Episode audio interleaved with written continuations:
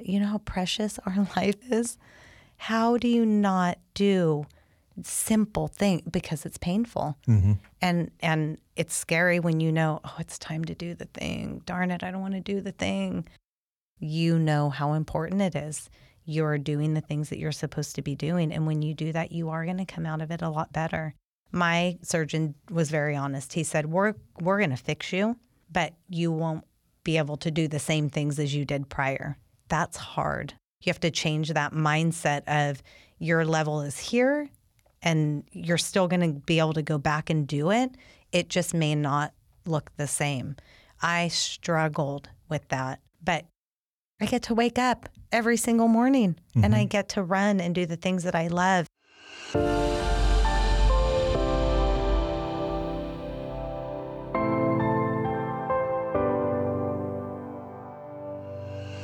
Welcome to Imperfect Heart, a place for you to join me, Jeff Holden, in conversations, discussions, and dialogue about our hearts and the impact myocardial bridges have on them. We'll talk with healthcare professionals, those in related fields that support our condition, and others just like us with stories of their myocardial bridge experiences.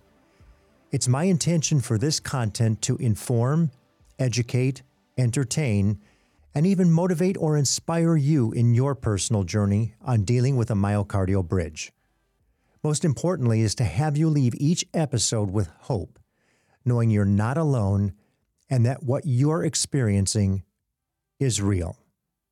Welcome back to this incredible discussion of two fantastic women sharing their very personal experiences from two very different time frames. Let's rejoin the conversation now as we transition from diagnosis to surgery and recovery. Veronica, you were actually the catalyst for this conversation because I knew you were so early on still when we talked. And I have a friend that's a cardiac nurse at the hospital system here in Sacramento. And she mentions she knows this guy, one of her good friends, has this thing called a myocardial bridge to one of her friends on the floor. And she goes, Hey, I have a friend that has one of those things too. and so my friend, the nurse, calls and she goes, Jeff, you're not going to believe this. Somebody else has your condition and they live in the Sacramento area. They're in Folsom, California, which is 10 minutes from my house.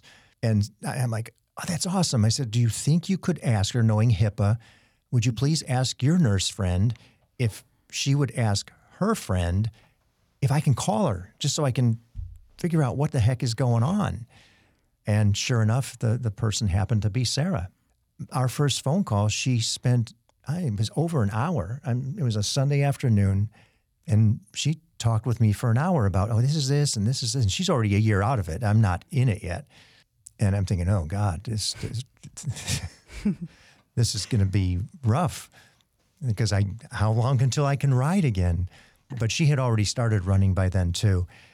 And so we we had just this wonderful conversation and have since maintained a you know a relationship. So if you would go now to your next step, you get your surgery date, you're going to Stanford.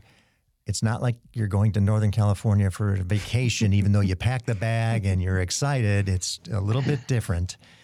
And now, now it's it's time, and this is just six, less than seven weeks ago. What has been happening since? And maybe just walk us through post surgery, ICU, et cetera, et cetera. Yeah. So when I packed my bags for those three weeks in in California, it wasn't quite the spa vacation that I was Right. envisioning. You're right. But man, it was the next best thing. The care that I received was world class. So yeah, went up there for for the week of testing, the surgery or the unroofing, followed by a modified Ravitch. And you know, Jeff, I'm just still so thankful to you because you know, we hear what the surgery is like, or from what the recovery is like from a sternotomy, but I had no idea what to expect with modified Ravitch recovery. And so I couldn't prepare myself before. And when I got home and I was feeling terrible, I reached out to Jeff and sent him a message and said, Hey, you're the only one I know. when do you feel better? I think was Mm-hmm. The gist of the message because, man, I was struggling. Let me just add for the people who don't know what this modified Ravitch procedure that Veronica is talking about, we have the sternotomy. So we're like most others who have the sternum cut down the center. And then the surgeon, in our case, it happened to be the same surgeon, Dr. Boyd, finishes up and he pins that back together as it would be closed. And then the thoracic surgeon comes in because our sternums are deeper into our chest, causing pressure on our hearts. At least in my case, I'm assuming it'll be something similar to yours too. They don't want to do all this work on the heart and then still find out that the sternum's putting pressure on the heart. So they have to lift the sternum. And that's what the modified Ravitch procedure is. And it requires cutting ribs from the sternum. So not only do you have the healing process of the incision from the thoracotomy or sternotomy, now you have ribs that have to grow back to the sternum that's been adjusted in some way, shape, or form to relieve the pressure on the heart. So yeah, it's it's just a little more fun in the healing process. But as a functional process, it heals at the same time. It's still roughly a 12 week process. And I remember talking to Dr. Boyd about it. I says, okay, Dr. Boyd, we're going to do all this. And he goes, you're going to get your buddy, you know, Dr. Barry, and he's going to come in and we're going to do all this stuff. And I said, so what's all it? And he goes, well, yours is going to be a little different. Yeah, it's it, it's going to be a little more painful. And I, I'm thinking, you know, you don't really want somebody to tell you this is going to hurt more because all you can think about is more is relative on a scale. What does more what does what does more mean? And that's you're still in that space a little bit.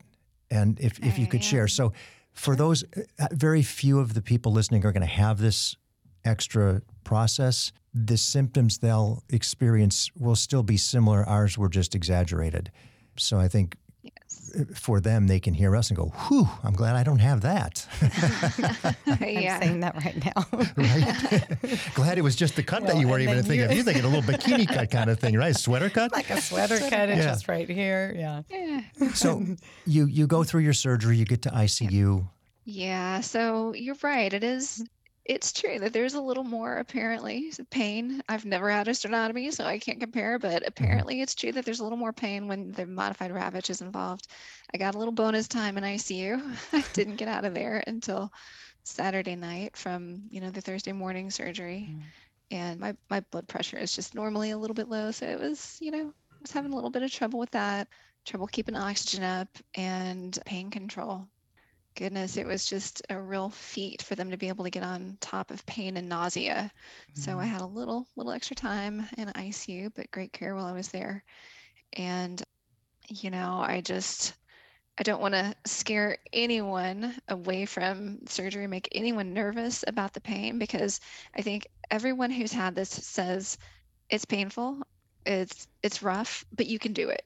Mm-hmm. And that's so true. I mean, it's it's just going to be rough for a little bit. Um, they take great care of you. They do everything they can to help you, and it's just something you kind of have to get through, and you do make it. And when I reached out to you, Jeff, about three weeks, I think, post-op, and said, "When does this get better?"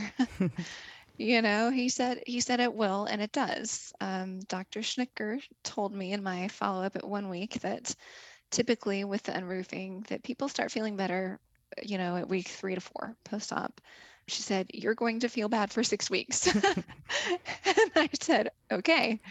And and that was that was kind of true. I was six weeks last Thursday, and yesterday was the first day I woke up and thought, I feel good. And today I feel like myself. And it's the first time since August of 2021 that I have felt like myself.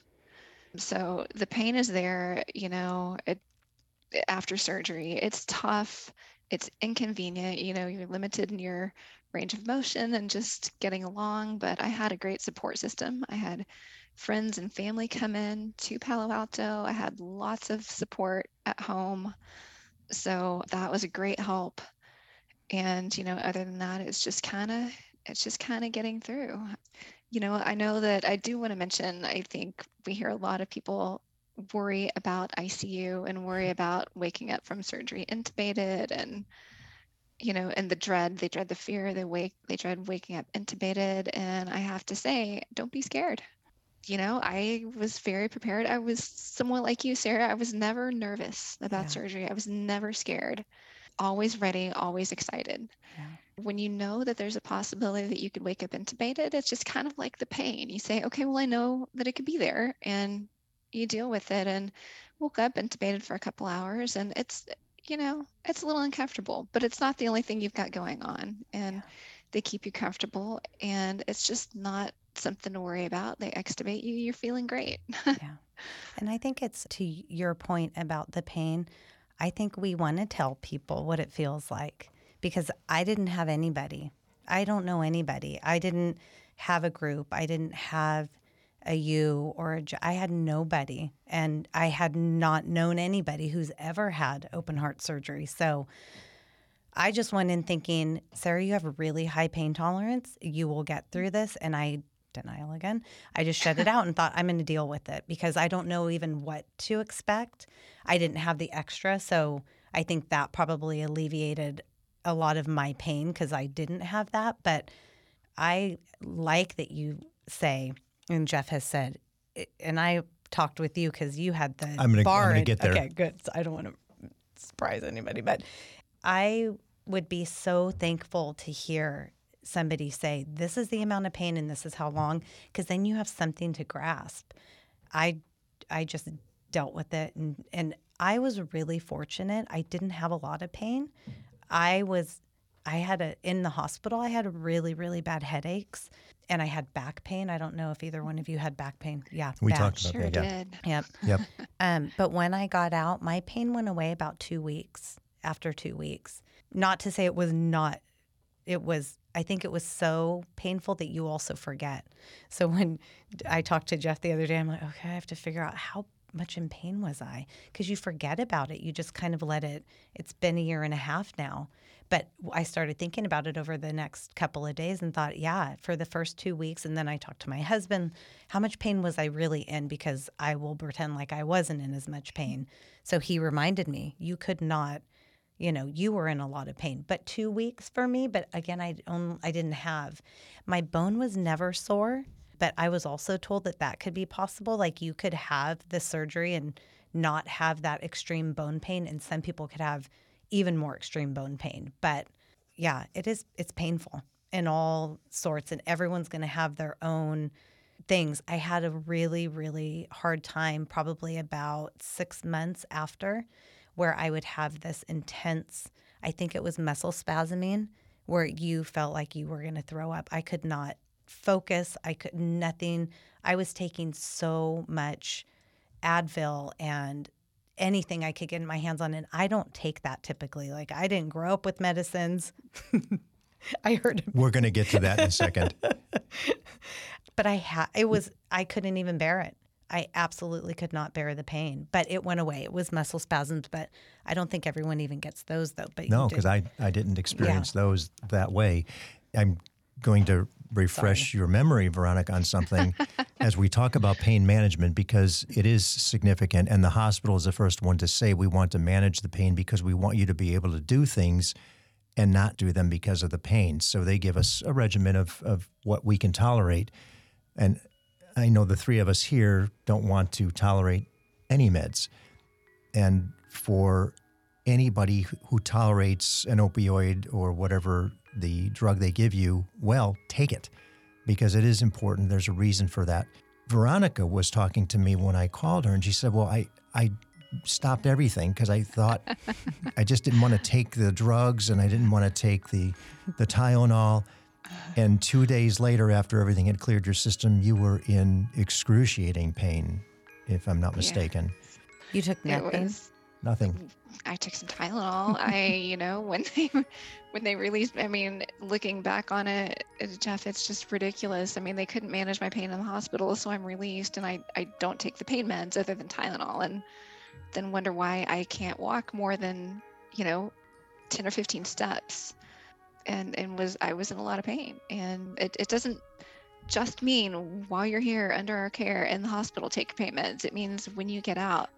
And Sarah, I'm the same. I have a high tolerance to pain. I thought if I can handle this, I can push through it. You know, Mhm. I think as athletes also, we push through so much pain and you ignore it and you just grit your teeth and you go. Mhm. And I kept doing that, but I was so limited. and so what happens is you know my my lungs aren't healing as well as they should because my activity isn't where it should be and i'm just in pain and so my checkup with dr boyd when i'm telling him how far i can walk they're like oh no you should be walking five or ten minutes this week and 10 to 15 minutes next week i'm like no we're talking steps not minutes for me oh. and so they got me back on the pain schedule you know no you need to take this painkiller and then three hours later, you need to take the ibuprofen and the Tylenol. And getting back on that schedule, I was able to function, it, which you need to do. It's so important. You know, I think we think we're tough and we can handle mm-hmm. pain, and, uh, you know, we can to a certain extent. But can we enough that our bodies are really allowed to heal? Yeah. You know, if it's if I'm gritting my teeth on the couch, gritting through the pain, but I'm not moving, my lungs aren't reinflating, then what am I really doing to help along my recovery? but that was a whole mindset that mm-hmm. I had to realize I needed to adopt. And, you know, I did that the hard way. So then I, I did have to get back on the pain meds a little while. And, you know, they're they're not fun. I don't feel great on them. I feel a little woozy, a little nauseated, but you know, you need it and y- you will eventually come off. It's okay to be yeah. on them and it's okay to let your body heal and you're going to come off. It's not forever. Do you think for the both of you you were on heavier meds because of the extra? Well, everybody's pain is different. So the necessity for the medication really is going to be predicated on the intensity of the pain. So in my case, I was off the opioids in two days, but I couldn't eat enough Tylenol. Yeah. You know, it was every four hours, and it, yeah. I don't recall the dosage. Enough I, don't, I don't even want to say the dosage because I don't want to infer that that's acceptable. But what I was on, it was it was as much as they said you can tolerate and do it every four hours. Yeah. And I did that. And so initially it was a little rough, but the pain was manageable. And then it started to minimize and minimize and minimize. Opioids for me just screw my entire system up. So I said, I'm going to do everything I can to not have to take that if I don't have to. So yeah. it was just a couple of days, but I mean, literally that Tylenol was another six weeks, eight yeah. weeks. And then as you finally get to start cutting it back, which you do, Veronica. You're correct. You do. It's exciting. hey, you wake up and you tell your wife, "Hey, I only I only had to take you know X today, yeah. and I can't wait until I'm only doing it twice a day, and pretty soon I won't be taking them all. Won't that be great?" Yeah.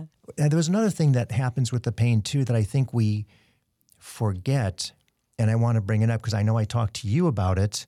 We all experienced this crazy back pain, and I, I couldn't find a solution to it. And I think it was you that said, well, try a heating pad. Mm-hmm. I've never had a heating pad. I went and bought the heating pad right away. And I laid on it. And I think I shared with you, Veronica, I built this rig, this rig on the couch that had variations of the day as the day would go on, where I would sit against the rig so that I could have the heating pad in the right spot and move it around. And then I would go to bed and it would hurt like heck. And I thought, well, why do I, I just need to take the heating pad to bed. you know, that that'll make all the difference in the world. And, and it did yeah. until I didn't need it any longer. So you do have to experiment around and you have to move and find places you can sit and get yeah. comfortable to where you're upright, not laying down all the time because that's not good either. Yeah.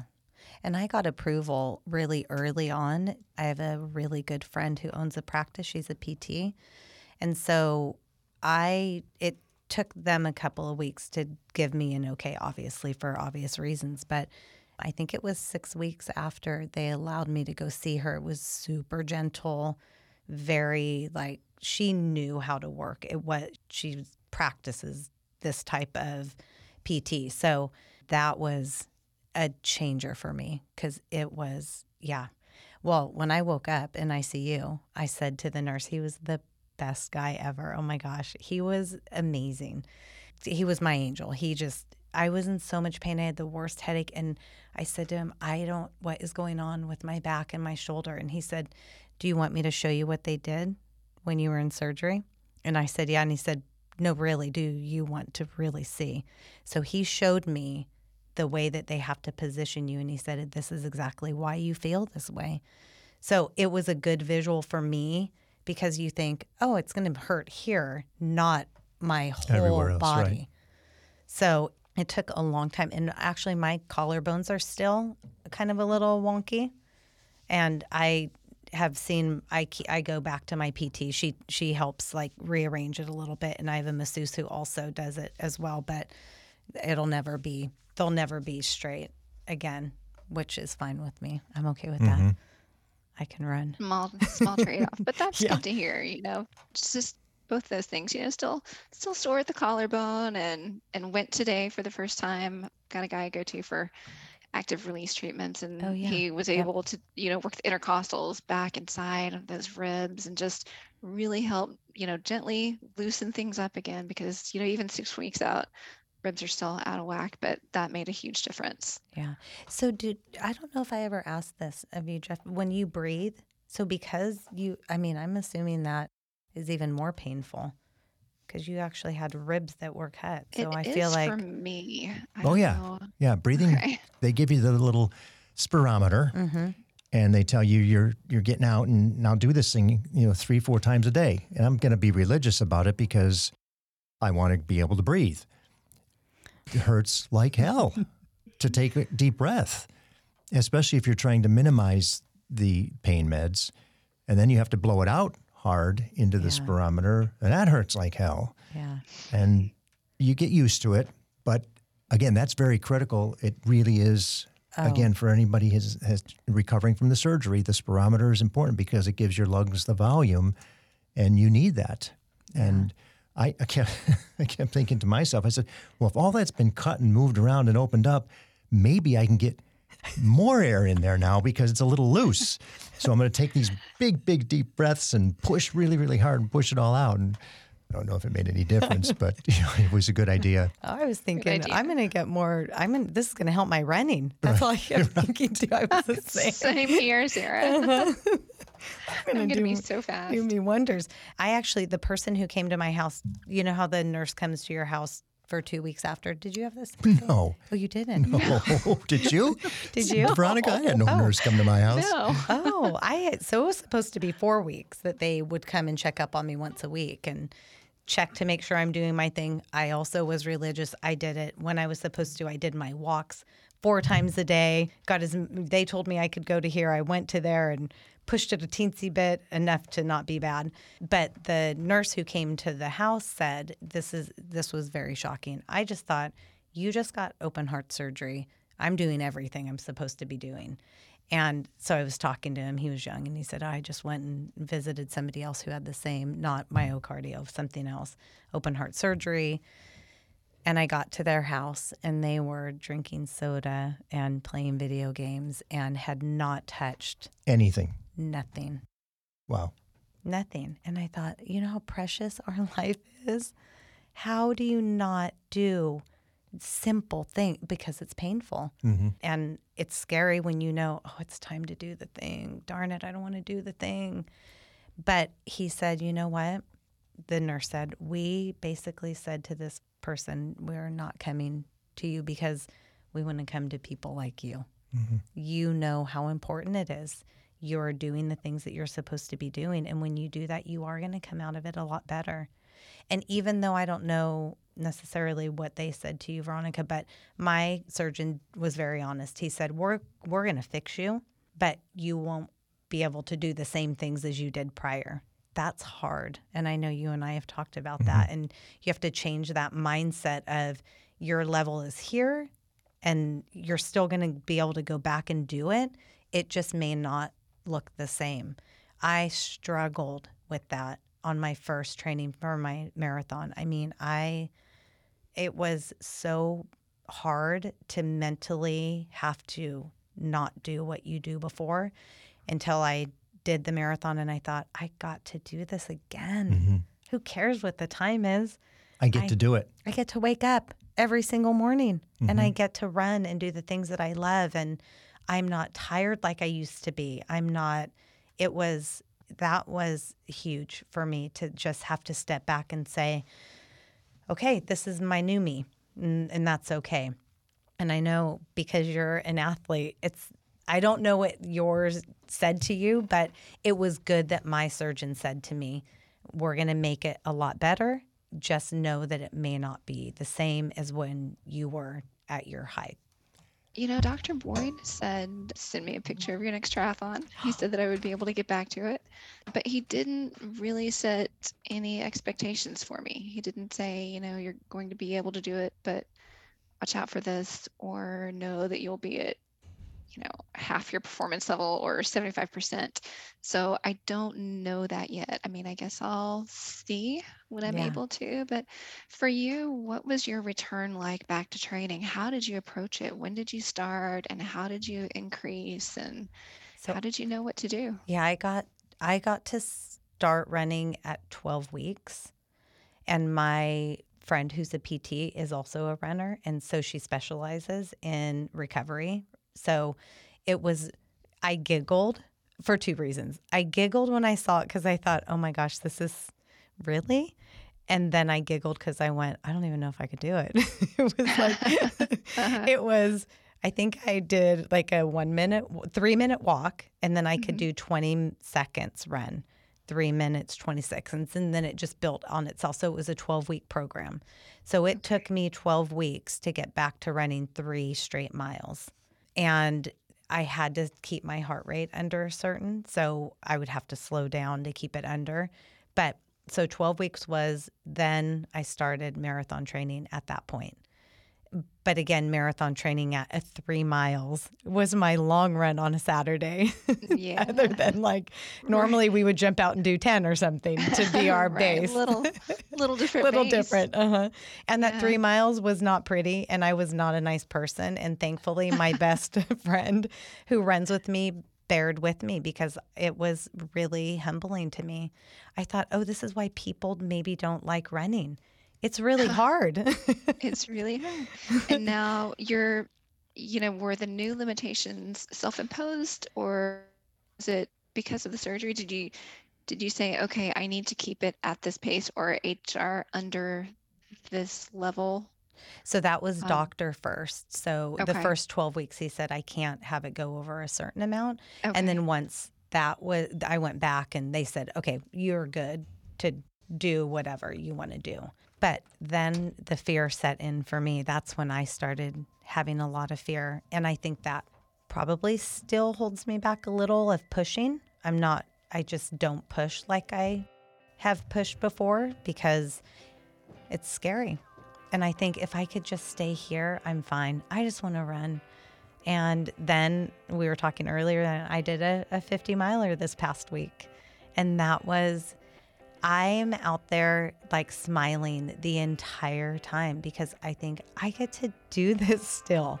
I'm not going to push it because I'm not going to ruin this and the ability. Because they actually said to me initially, you are, you can't do anything over 26 miles. And I said, okay. So then my friend asked me if I wanted to do the AR 50, and I said, well, let me ask my doctor and let me ask my surgeon. And so I did. And I was very honest with them. I said, here's what I want. This is what I've been doing. Am I okay to do it? And they said, as long as you smile and you breathe, we will let you do it. But you're never Oh, going over that. 50. I'm like, okay, I won't do it anymore. So I think now I go into those events with a very different mindset of I'm just so happy that I get to be here that I'm not willing to push it and test the limits anymore, which I used to. And you have to set your ego aside and let people pass you that you know you could in your mind could have been there could have been you know my time wasn't exactly what i wanted but it's because i didn't push myself and i'm okay with that now. Prior had i not pushed myself hard enough i would have been upset at myself. So it's an it's fun it makes it a little bit more fun to just go out with no expectations just finish you just get to finish and and just enjoy it and taking the pressure off of yourself. Yeah. That's Yeah. great. and actually experience around you. I would never stop at an aid station ever. Never stopped at aid stations. I wouldn't have my phone out. I wouldn't look at people. I was just just going forward. That's it. Now I'm like, oh my gosh, I saw a bald eagle. I really did on my run. Saw a Oh, that's bald eagle. I stopped. I took a picture of it. It was just a different lens of what I used to see. So I I'm really, really, really happy about it. As her therapist, I will tell you she's come a long way. I have. So happy to I had hear some that. angry moments in Uh. my house. I will be honest, I screamed because I thought this is what life is. This is what it's going to be right after, four weeks after, maybe, where you still can't lift five pounds. I think at that point you can. Mhm. I, I had a couple moments. My husband had to calm me down and remind me that I just had surgery. But I'm like, but I can do it. And he said, but you can't right now. Right. You have to wait. So, And I think one of the things you'll find as well, Veronica, you're six and a half weeks, let's so even, even at 12, that's where I was cleared to get on the bike on the trainer in the garage or wherever you have your trainer. And they said, it's, it's okay. You could ride, but what if you fell? You know, then, then you're going to make a mess of all the work we just did. And I said, oh, okay, well, that makes sense because I think I can ride. And I'm like, it's not about the ride. It's not about the heart. It's about the damage you could do if you fell on the bike. I'm a year, almost to the day last year at this time when I first got on the trainer in the garage. And they said, give us another month before you actually go out on the bike. And getting on the trainer, I was so excited. I actually had my wife video it and, you know, I, I, you know, thanked everybody for the ability for me to even be able to get back on it. And I have my kit on for people who don't cycle. It's the the the men in nylon stuff that we wear. And I cried when I started pedaling, you know, and I cried when I got off of it, thinking I get to do this again. I get to do this again. And I know I can get off the trainer at some point and everything worked. And I had no symptoms. The only thing that was really unusual is the discomfort came from the pressure on the healing bone, you know, all the sternum area that has, you know, had all the work. And part of my modified Ravitch included a bar that stayed in there for a year. So I would feel that discomfort of, you know, you're holding the bars and you're close and you've got your body weight on it. So that that was there. And that first ride, you know, four weeks later on the street, talk about scared. yeah. I mean, I'm. I'm going out on the bike and I'm clipping into pedals. And it's like, I can't get my leg down fast. What if I can't? What if I fall? And all of it worked out just fine. But that healing process of all of it, it does take time. And it just because the 12 weeks is where you can pick things up, it doesn't mean it's okay. You, it, it's not all done. It really takes at least a year for all of that to heal properly and do everything that it's supposed to do. And I was fortunate enough, I got back in the gym as well. I got back in the gym in June. So I waited six months and started with extremely, extremely light weights. Again, t- talk about Humbling. humbling, where you know what you used to do, and here you are with these baby weights that it's, it's like, really uh-huh. that's the best it's going to get. It's, Yeah. And it does it does improve. And, and I know we might be talking over a lot of people who don't exercise the way we do, but it's scalable. It's the mm-hmm. same. It's it, for somebody who is more sedentary. It's just get up and walk around the block. Mm-hmm. You know that is that is a big deal for some people. Yeah. And all of our doctors will tell us, have told us, and probably tell every other patient that your well being is all of your body and mind to, to a greater degree. I, we don't want to get into that's that's a whole other episode of, of you know mental health with this process, but you you feel better by doing something, and you're not going to heal well if you don't. And you know you're at six and a half weeks, and you look and sound mm-hmm. remarkable. I'm I don't know that I looked and felt like that at six and a half weeks. You actually said something so important, though, Jeff, is the mental. I think that's a huge part. And like It you is. said, maybe it is a whole nother episode. it's going to be another episode, yes. They also prepped me for that because I think we think with our type of brains, we're, it's not going to affect us. Right. Mm-hmm. And it does. And I think we're all really strong mentally. I mean, we do things, mm-hmm. everyone is mentally strong, but I started meditating because I thought I'm not going to get hit with the depression. I don't want to. And I did research on it because, especially with the heart, there is a huge connection. It's very common. Yeah. And that I was more scared of that than I was of the pain, I think. So I started meditating, started journaling even prior to because I wanted to make sure that that was not a part that I fell deep into.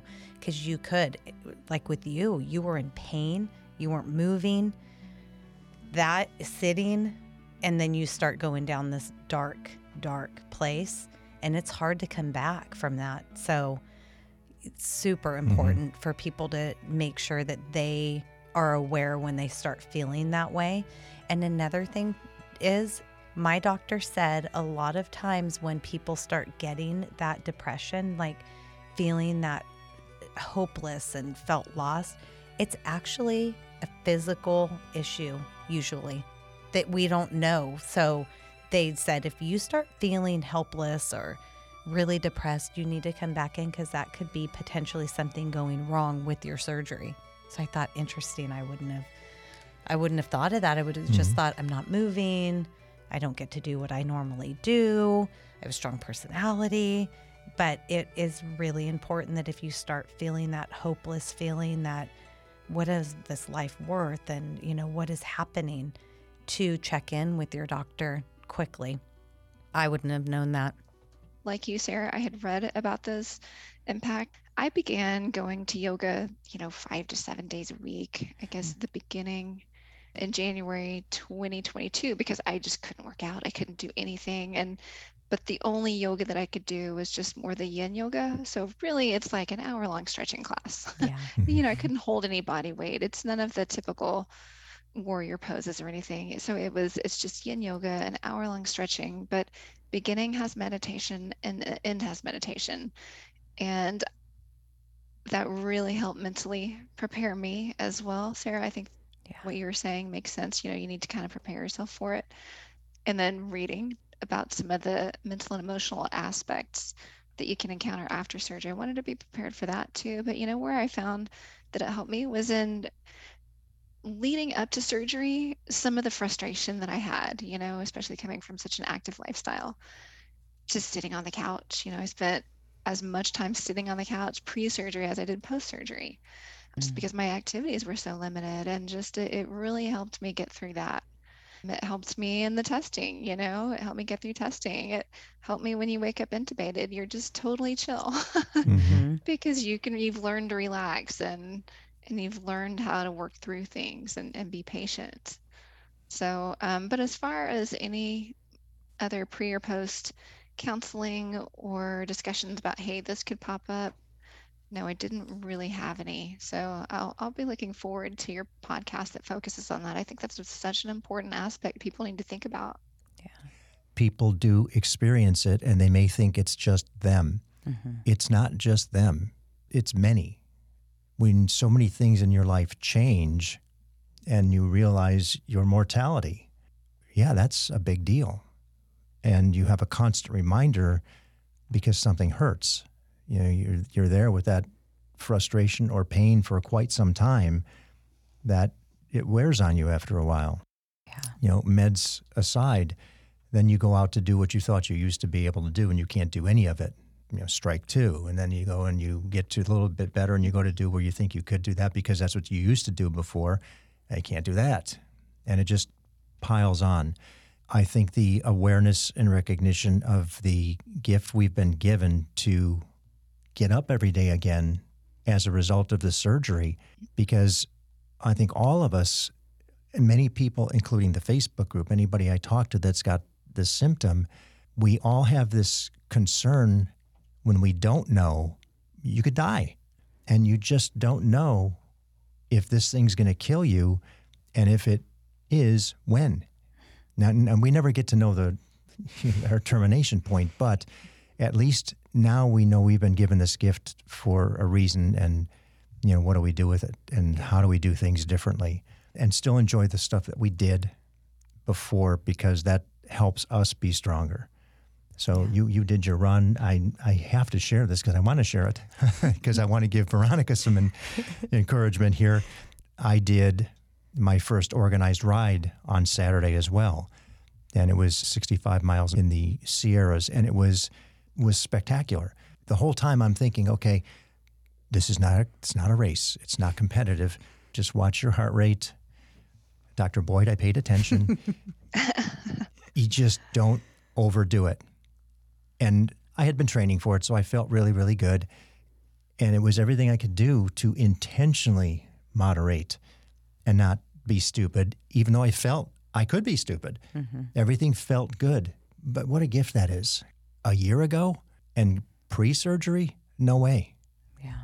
So you know, just back to the that recovery. Oh, I, I want to say process, but as you you get to the point where you do you still recognize your pain, Veronica, because you're you're still in it. I'm yes. a little further out, and you're a lot further out. The funny thing is, you forget it. Mm-hmm. You forget the intensity and the duration and the frustration of the pain. And we get to the end, and I pulled over and I just sat on the back of the car and cried. I couldn't have done this before. You know, I'm I'm so fortunate and so blessed that I get to do it you know, in the grand scheme, by all of us being here, we're, you know, we're benefiting somebody else who gets to see that this is a condition that is treatable and it does improve, and not necessarily the same for everybody, but it does. Yeah. Well, so congratulations on that I know. great ride. What a milestone. I can imagine how that must have felt when you finished just to be doing it. I just so happy for you. Yeah. You, you will get there. And certainly we're here to answer your questions as you start down that path in about six weeks. Oh, thank you. Yes, I, I wish we lived that. closer. We could run. I do too. I, I could too. I could send you my running my running plan that got back because oh, you're be great. Okay, I'll do that. Well, I really thank you guys for, for saying yes. It's hmm. kind of a unique situation, and the expectation I've got is for the people who do listen you don't have to be an athlete. You don't have to be super competitive, super fit. All the things that we said apply to everybody who's gone through the surgery. It's just scaled differently for each individual. And choosing to do nothing is choosing to do nothing. And you will not recover well, and you will probably have continuous conditions if you don't do what the doctors have given you the gift to do. Yeah. And it's I just think that's significant. I remember when I asked Dr. Boyd, how many people didn't make it off the table after the surgery? And he looks at me and goes, None. Everybody made it off the table. He goes, Not everybody made it long term, but some of that was by choice and some of it was by complications, other conditions. And he said, I don't have any expectation for anybody that does what they're supposed to do that they shouldn't be able to live a healthy life as a result. So I hope we're providing some of that incentive for the other people too. And you have been amazing. And Veronica, especially telling your story so early in the recovery process. So a year from now, or after you've done that next try or you start your running, you know, it'll be yes. fun to hear how it's going because I'm sure some of the people we speak with over the course of time, somebody's going to say, well, what about that person? Glad to share my journey for anyone who has questions yeah. further down the road. Me too. And I appreciate both of you sharing your journeys with me. It's it's helped me tremendously, and I just appreciate that. The Myocardial Bridge Facebook group is full of great responses for anybody who is listening to the podcast today that hasn't gone there go there because there's a lot of information there and there's a lot of people sharing back and forth. Somebody will be similar to you. The fact that I found Veronica on there with this additional pectus excavatum thing is just beyond comprehension. And to find out we had both the same surgeons at the same hospital.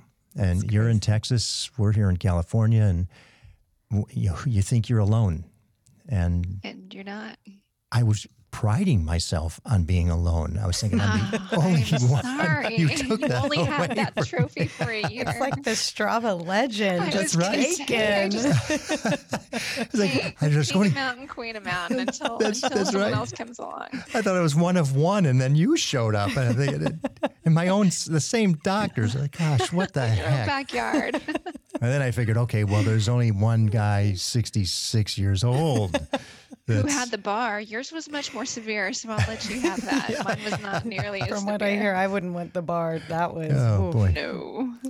Well, again, thank you guys. this was just amazing. I, I I thoroughly enjoyed it. I was anxious about putting everybody together, thinking, well, what if there's a bad vibe and they don't like each other? But uh, who knows? I mean, My new best friend. We're sharing Introducing us. Yeah, I we know. share our trainings. We are. well, thank you, and I'm so glad that you felt well today.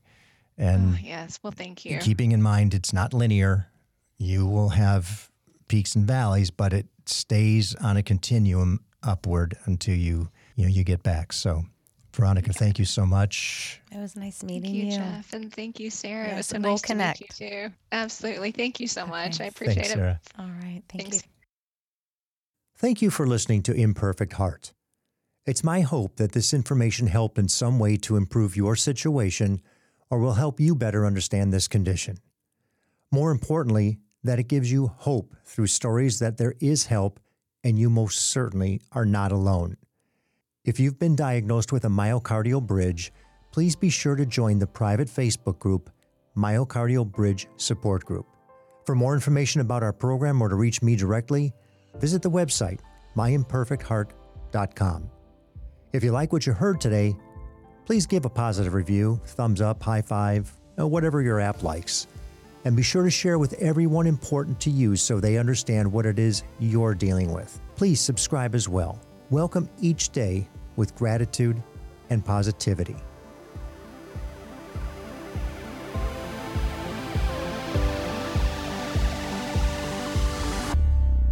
The views and opinions expressed in this program are solely those of the host and the guest and are not intended to provide, nor are they a suitable substitute for, professional care by a doctor, therapist, mental health professional, or other qualified medical professional. Imperfect Heart is a production of Hear Me Now Studio.